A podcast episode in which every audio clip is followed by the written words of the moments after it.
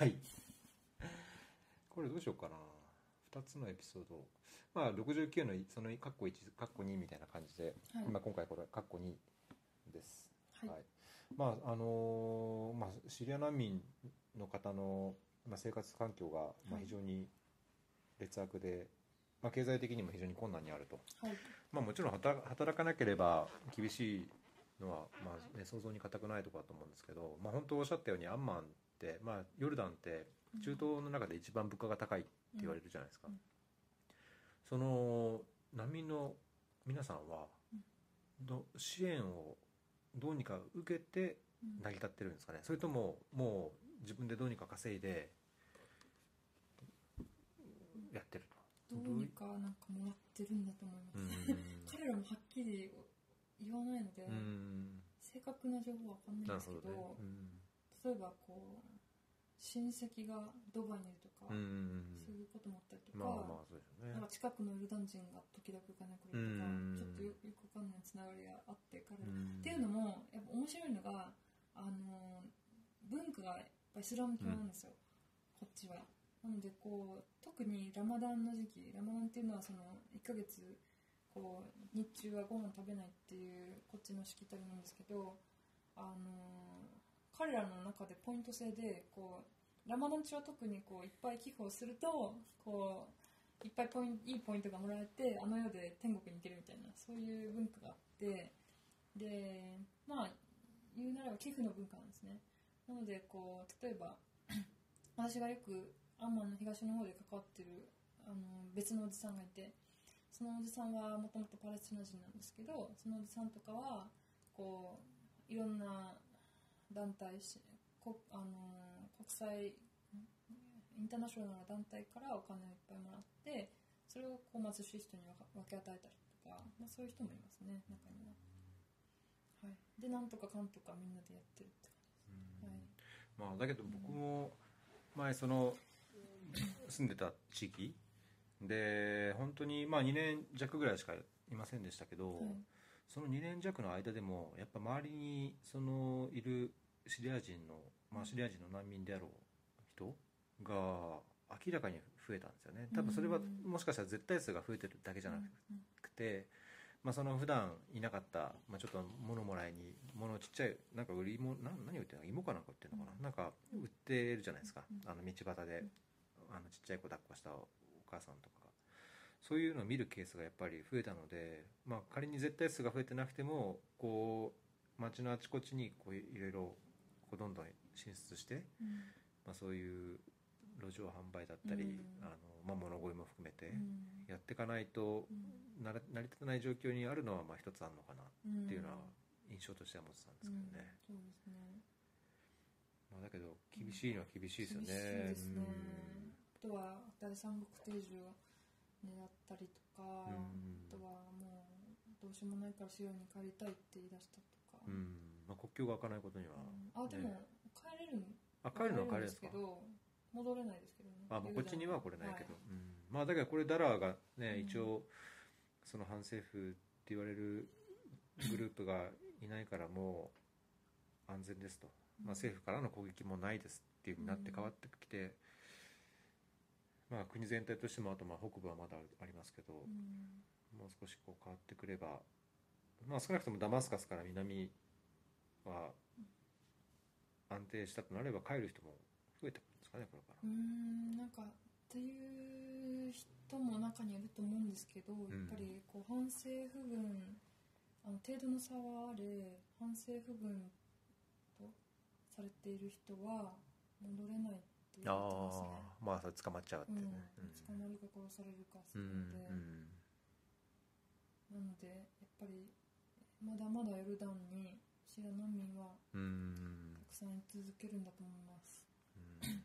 確かにね、うん。僕もレバノンで働いてる時に、まあ、レバノン政府がもうシリア難民はもうちょっとダマスカス近郊落ち着いたんだから帰れと。うんレバノン政府がこう、まあ、そういう発言するような政治家もいたんですけど、うん。まあ、だけどやっぱりその中にはその政治犯扱いされる、その反政府寄りの考えを持ってるっていうだけでも、うん。その命の危険があるからうん。帰れないんだっていうふうにしてたんで、まあうん。そそういうことですかね。そうみたいですね。やっぱそういう人多いみたいですね、まあ普通に話しててみんな絶対言わないからそういうこと。実際のところわかんないですけど、まあ、だからよくよく言われることだから全ての人にとってそうではなくても、うん。まあ多くの場合そういうケースもうん。あんなかもしれないですね。うん。そっか。これはそのヨルダンでのこの活動ははい。あとどれぐらい続けるんですか、もうすぐ帰ります。あれ？いつからですか？8月7日に帰ります。すぐですね。もうすぐです。あと2週間。2週間、はい。あら。いやあっという間じゃないですか。すね。どうどうするんですか？この2寂しいですね週間っていうかこの2週間とじゃあこれからの話を、これからは来週ちょっとあの大学時代の友人が来るのでちょおっとイスラエルの方に行ってこようかとうととうとう。とうとう。うとうとう。あとはあの8月1日からサダーカのあのだ代表の方とあとマサさん？ねマサさんじゃないです東京からですか？はい東京からという平山先生が来られるので一緒に活動を見に行くのと、うん。あとジムネットの方も来られるのうで、ん。ちょっとまとめに入る時期ですね。そろそろ。だからこれでまとめて、まあ、はい8月に終わってもはい。まだ休職中ですね。そうですね。これ残りの休職期間はどうするんですか？仕事をしないとえ？でバイトした休りとか職なのに。休職でバイトするんですか？でお金ないので。お金稼がないといけない。と、ー。だけど糸倉さんははい、働いてる感じなかったですよね。1年間のギャップイヤーをなんかはすごいギャップイヤーの目標をなんかことごとく達成してるようで。あの借金を返すと言ってました 私はもう自分に頼るしかうない。のでん頑張ります。えー。えじゃあ帰って日本でなんか歯科助手とかのバイトとかして。検診バイトです。ねやったことないんですけど。検診バイトってなんですか？水道の張り目はい水道検診とかじゃないですよね。あの健康診断です。あああ学校であの1年に1年えー、あそれバイトあれバイトなんですか、バイトみたいですね一応じゃあそういう資格その看護師か、まあ、医師かっていうそういう資格資格を持ってる人がバイトでやってるんですか？へそうみたいですねどうやら。えじゃあひたすら学校回って。そうですね。あとはマーシャル諸島に行くのとハワイ大学に行くのと。何しに？ハワイ大学マーシャル諸島はなんか医療ボランティアみたいなやつでうーん。ハワイ大学はあのまあオブザーバーって感じですね。ファミリーメディスンの家庭医療の。おお、はい。ああなんか懐かしいですね。あアフリカとか行きたいんですけどアフリカインド。とか行きたいな。あとそうヨルダンもいっぱい行きたいなと思って。いますなんで？いろいろ。やり残したことがそうですね。あとはちょっと愛着が湧いちゃったんで。あら。まずいっすよ。もう足が抜けないですねそれは。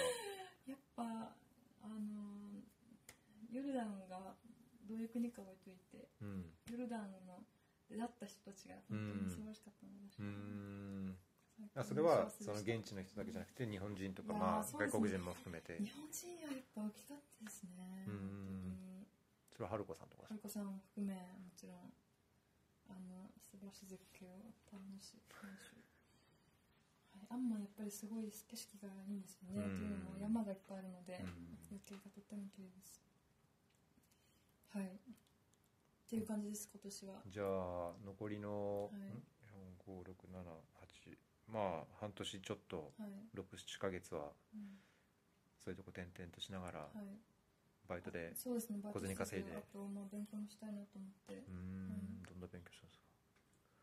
医学の勉強もして。おあとそうです。ねあと学会？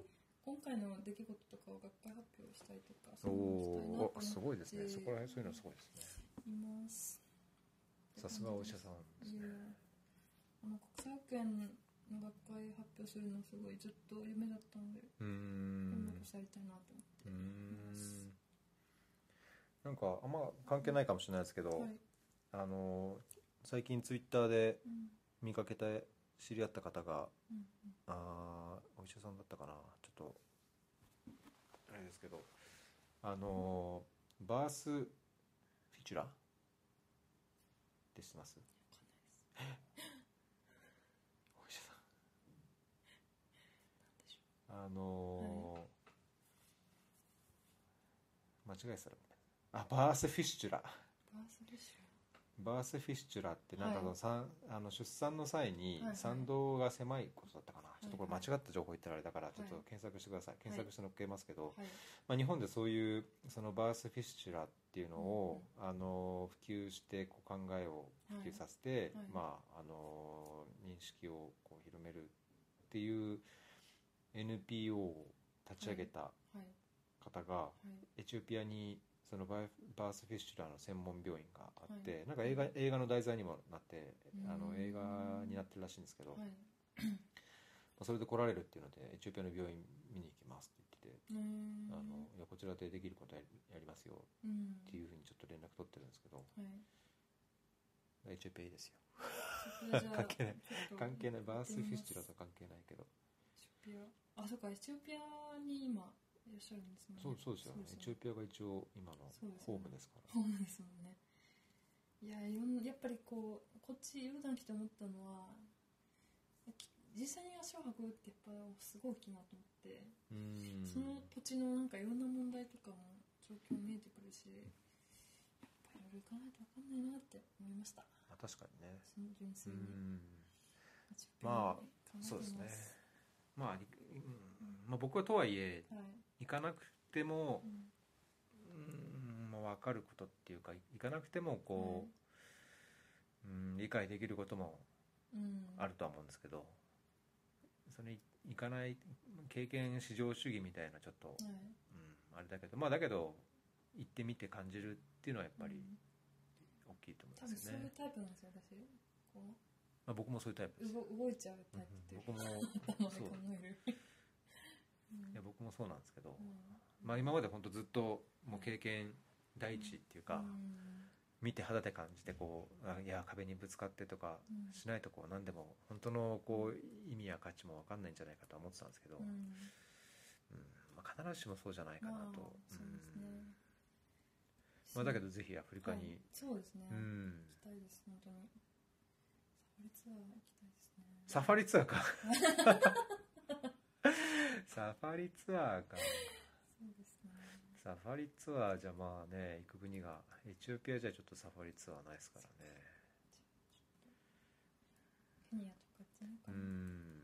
ケニアかタンザニアか。はい。まあ南の方もあれですけどまあケニアタンザニアは王道ですよね、うん。わかりましじゃあギャ,、はい。ギャップイヤーで。たはいそうですね。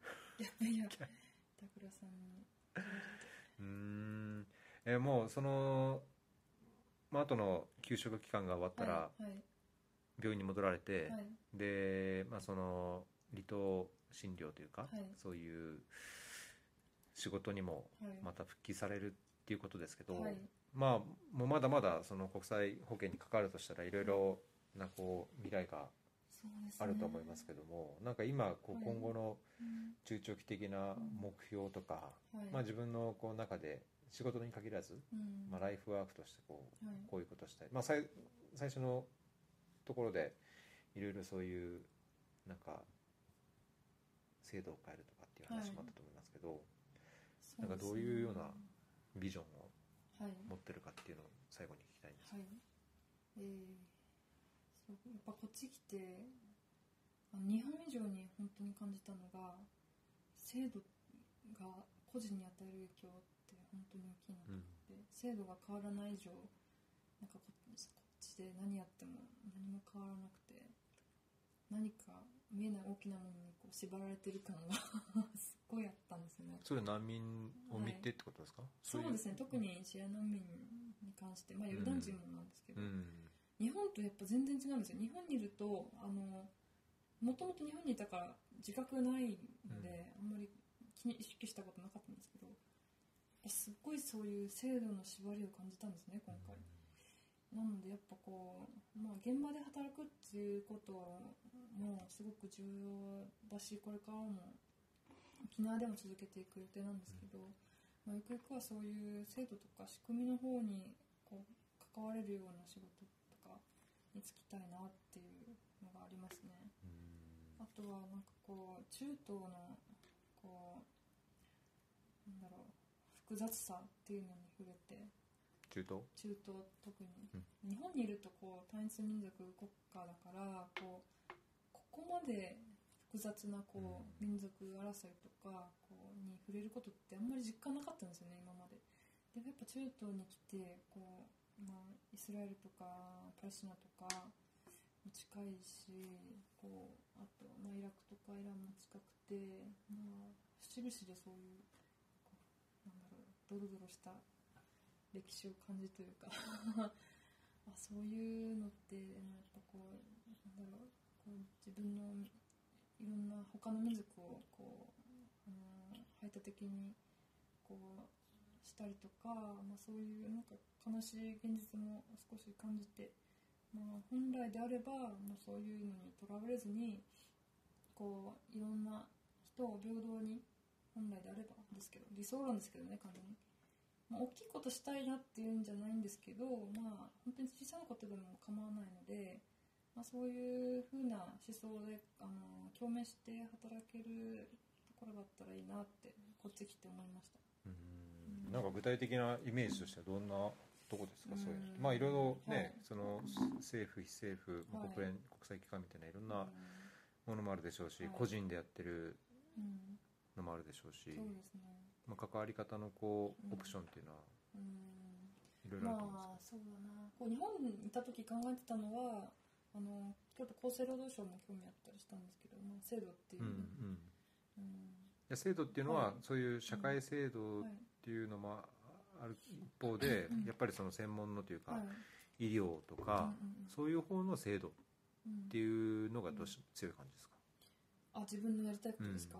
うん医療必ずしもその医療にすごくこだわりがあるわけじゃなくてまあでも人々のあの世界の人々の健康がほんのちょっとでも良くなったらいいなっていうのがあってなのでこう必ずしもあので自分があの感じてるのがその医療とか健康と貧困ってすごい密接に関わって相関関係にあるんですけどやっぱその健康にアプローチしたいなら例えばその貧困とかそういう問題も切って切り離せない問題でだからこう別に医療そのものにアプローチするっていうよりは貧困とかそういうなんかいろんな社会問題をにアプローチすることを通じて人々を健康にするとか、まあ、そういうのもあのある意味ある種の健康へのアプローチかなと思ってます。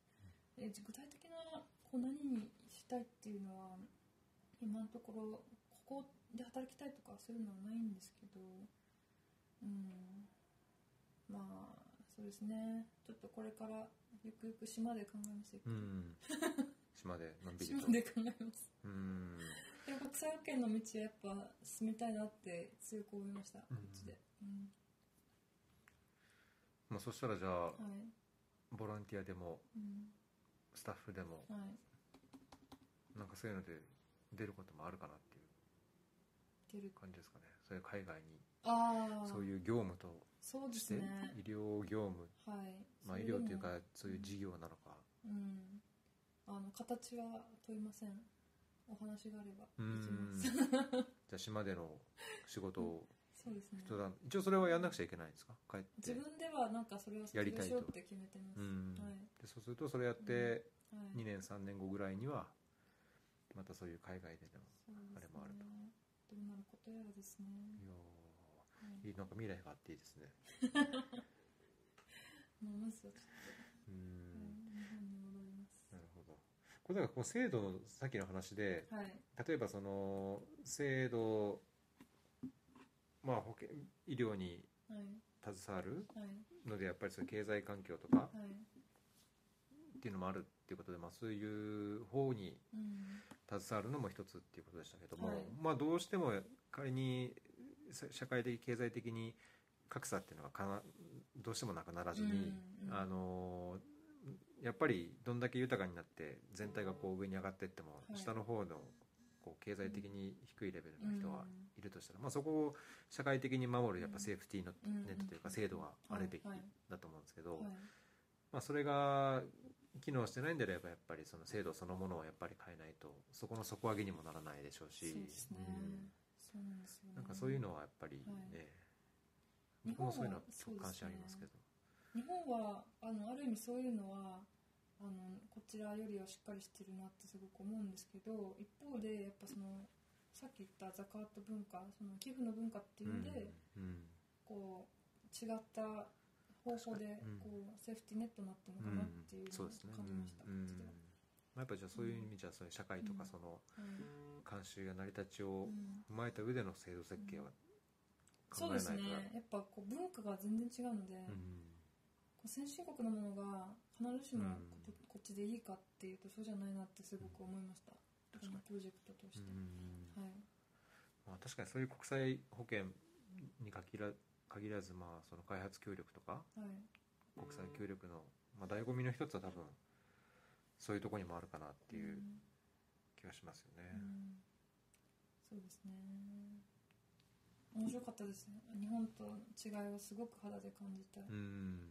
初めてのあの一人でこういうとこに来たのが。ああでも海外旅行とかしてますね。旅行とかう。んそういうのいっぱいしてきたんですよ、うん。にあの学生時代に、うんうんでもこうなんか一人で放り出された経験うん放り出されれたっていうか放り出された自分で出て出てったっていうか。誰も放り出してないよっていう。勝手に休職していった人が。放り出されたっていうのもねまあ。ね、ちょっと勘違いかもしれないね、飛び込んでったっていう、はい失礼しました そういろんなでもだからこそでも自分が今までしてきた経験がやっぱ今回こういうふうにこう自分一人とか、まあ、いろんな人が関わっていただいたんですけどまあ自分一人あの基本は。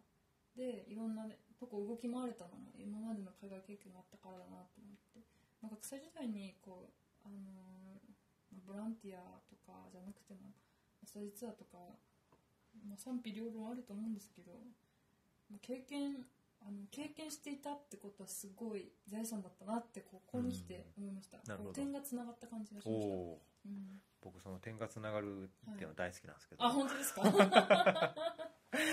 そう本当に実感しましたね、うん。今の話でちょっと、はい。あの聞きたいなと思ったのは一つあるんですけど、はい。あのまあ、特に国際協力なのかな、まあ、そういう社会貢献っていうか社会活動とかをこうやりたいって人、まあ、いろいろ最近特に増えてると思いますし、はい。まあ、そういう話もよく聞くんですけど、はい。まあ、なんかこれをしないと次に行けないとか、うん。まずこうやっておかないとこうできないとか、うんうんまあ、お金がないとこうできないっていうのも含めてうん。いろいろなんかこうやっぱりなんかいろんな制限や制約があるような風なこう話を聞くこともあるんですね、まあ、そういう相談も受けることもありましたしはい。なんか僕の中ではなんかもう放放り込まれるというか飛び込んじゃったらどうにかなる、うんうんその時にやりたいんだったら、はい。もう飛び込む方がいいと思うんですけど、はい。なんかその実際にはい。飛び込んじゃって、はい。まあ、その休職するうんうんぬんのこうこう悩みとかもあったでしょうし、じゃあ休職して飛び込んでどうにかなるのかっていう来るまでのやっぱ不安とかはい。こうなんかこう雲をつかむような先がわからないような不安もあったと思うんですけど、はい。実際そう飛び込んでみて、うん。まあ、自分の中でああしたいこうしたいっていろんなものがあるな、あと点々があって、飛び込んでみて点がつながった、まあ、その過去のスタディツアーも含めてはい。点がつながったっていうのを経験してはい。した今はいなんかその飛び込むこと、まあ、迷ってるはい。人たちに対してなんかこう言いたいこととか言えることとか自分なりにこう考えるところってあります、うん。そうですね。でもある意味こう自分の感性とか自分の直感とかそういうのって最終的に大事だなって思います。例えば私の場合はこういう海外だったけど 例えば、ね、部活本当にスポーツの好きな人はきそっちに本当に行きたいのであればそうやったらいいと思うし、こう自分がやりたいとかこうあの感性で感じたこととかを素直にこうあの突き詰めるとかそういうのすごくいいなと思います。例えば私の友達とかはあの本当にピアノ上手でなんでそんなやるの？って言ったらあの好きだからって言うんですね。でそういうものすごくうまいんですけどそういう特技とかあるのは私そこまでの特技とかなくてそういうのはそういうので羨ましいなって思うし、あので私の場合はそのたまたまいろんな出会いがあってスタディツアーも5回ぐらい行かせてもらって全部違う国だったんですけどでそういうのがあって今のヨルダンにつながったなっていうのはあるんですけど全部やっぱりこうなんだろう頭で考えたっていうよりは、まあ、やりたいと思った時にその時にできることをこうやっていったっていうのは意外大きくて後から見るとこう国際保険の道に全部つながってたなっていうのはあったんですよね。そういう意味でこう、うん、自分が感じてあのしてきた選択はあの全然間違ってなかったなって思います。うん。それでなんかこう心の赴くままにはい、やってみたけどうん。失敗したとか、はいはいあら痛かったなみたいなのってあります？逆に、あ逆に、うん。これよく言うと思うんですけどやって後悔するよりやらないで後悔した、うん。ん？違う？やって後悔するよりやらないで後悔逆か。うん、やらないで後悔するよりやって後悔した方がいいってあるじゃないですか。であの休就職して何やろうって思った時に、うん。自分が学生時代に諦めてたこととかやらなかったこととかが全部蘇ってきたんですよ。でそれやっぱ諦めてたこととかそういうのやっぱやりたいなってもう一回思ってやっぱなんかややらないことが一番問題なんじゃないかなって思いなるほど、ますはい。じゃあそんなにはいやって、うん。やってあーっていうこう苦い思い出以上にはいやらなかったことがこうあーっていうにそうですね。むしろ蘇ってくる。そうそうそうそう。今からでもやんなきゃって思います。全部。眼蓄ありますね。いやうん。後悔したことあんまないかな、うん。今後もしたことあると思うんですけどいやまあね実際はこうそのはい時その時こういろいろうなんか痛い思いするとかっていうのはまああるでしょうけどはい。まあだけどそういうまあそもそもそういう考えを持っているはい。とまあそういうふうにこう記憶としても残らないうんのもあるんでしょうね。あんま覚えてないです、うん。うん。そっかそっかじゃあこれからもはい。あれですね。はい。一応こういろんな目標や計画やうん。やらなきゃいけないことがあってもはい。その時々心がそうですね。赴くままに素直に。動物的なんですかね、いやいやいいと思いますよ。僕もそんな、うん。僕もどっちかというと多分そういう生き方をしてもうん。先を考えずにこうと思ったらこっち行っちゃうみたいな感じなので、うん。まあそれはすごい分かるところありますけどね。頭で考えるより動いちゃうタイプうなんんで、うん。うんねなんかそこれを聞いてくれた、いそういうなんか多少悩んでる人や迷ってる人もはいねその、まあ、最初の一歩踏み出しちゃえばうん。ね、右足出たら次左足出なくうんちゃ進めないですからね。そうですはい。そのはい一歩を出すか出さないかっていうのが、まあ、結構大変でしょうけど、うん。まあ、出したらどうにかなっちゃうっていう、うん。今となってはなんか出さないっていう選択肢がちょっとよくわかんなくうなってきましん。なんかそういう聞くとなんか板倉さんとたはいやっぱ似てるところがねその話がすごいギャップイヤーのこういろんな目標に普段できなかったことをここでやりきると。この1年間給食中に放り込まれたとかって言いながらもねやりたいことをやるっていうのは。初めてやったのにすっごい毎日一緒にいましたね武さん。あそうですか。はい。さ3時まで一緒にい2時とか3時まで語り合って。そうですね。バスに乗り遅れて。あそうそうなんですよ。行けましたちゃんと目的地。にはい。うん。いやありがとうございはいますなんか少し、面白かったです。えー若返った気がします。私もなんか楽しくなってきました。はい、はい。じゃあ今日はこんなところでまたなんか機会があれば、はい。あれですね、まあ、今後のこう島の話とか、そうですね。ね、今後その学会でいろいろ発表したりね。そういろんな経験をまた積まれてはい。その後の経過もぜひ折を見てはい。聞かせてくださぜひ。よい。はいろしくお願いします。沖縄に遊びに来てくださいぜひ。沖縄そうですね、はい。行きたいですね、はい。じゃあ今日は、えっと、エピソード69になりますね。えーっとなかなかこうお医者さんでね休職してっていうの僕自身会ったことないんであれですけどあのお医者医者を休職してボランティアに来てボランティアなのかな？インターン、ね。インターンボランティアに来て、まあ、今後もそういう医療を軸にして国際保険であったり、えーまあ、社会のいろんな制度作りに関わりたいという大野さんにお話を伺いました。どうもありがとうございました。ありがとうございました。じゃあまたお願いします。はい失礼します。はい